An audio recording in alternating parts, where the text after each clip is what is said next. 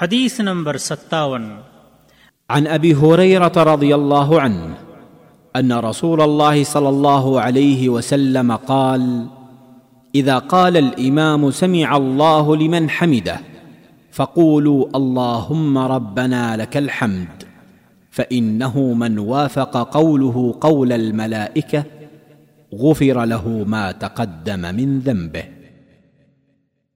صحیح بخاری حدیث نمبر سات سو چھیانوے اور صحیح مسلم حدیث نمبر اکہتر، چار سو نو۔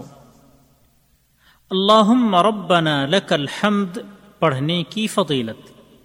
ابو حریرہ رضی اللہ تعالی عنہ سے روایت ہے کہ رسول اللہ صلی اللہ علیہ وسلم نے فرمایا، جب امام سمع اللہ لمن حمیدہ کہے، تو تم اللہم ربنا لک الحمد کہو، کیونکہ جس کا یہ کہنا فرشتوں کے کہنے کے ساتھ ہوگا، اس کے پچھلے گناہ، اس کے پچھلے تمام گناہ بخش دیے جائیں گے۔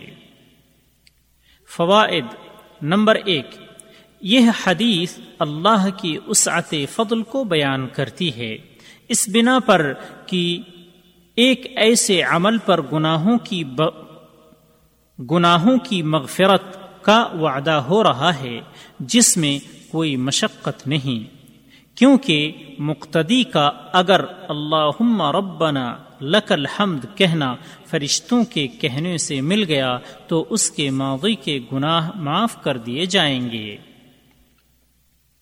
نمبر دو جب کوئی امام ہو یا تنہا نماز پڑھنے والا ہو اور رکوع سے سر اٹھاتے وقت وہ سمیع اللہ لمن حمیدہ کہے، تو اگر پیچھے کوئی مقتدی ہو تو وہ سمیع اللہ لمن حمیدہ نہ کہے، بلکہ امام کے سمیع اللہ لمن حمیدہ کہنے کے بعد اللہم ربنا لک الحمد پڑھے۔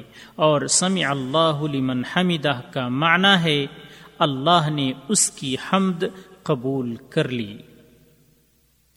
راوی کا تعارف ملاحظہ ہو حدیث نمبر تیرہ۔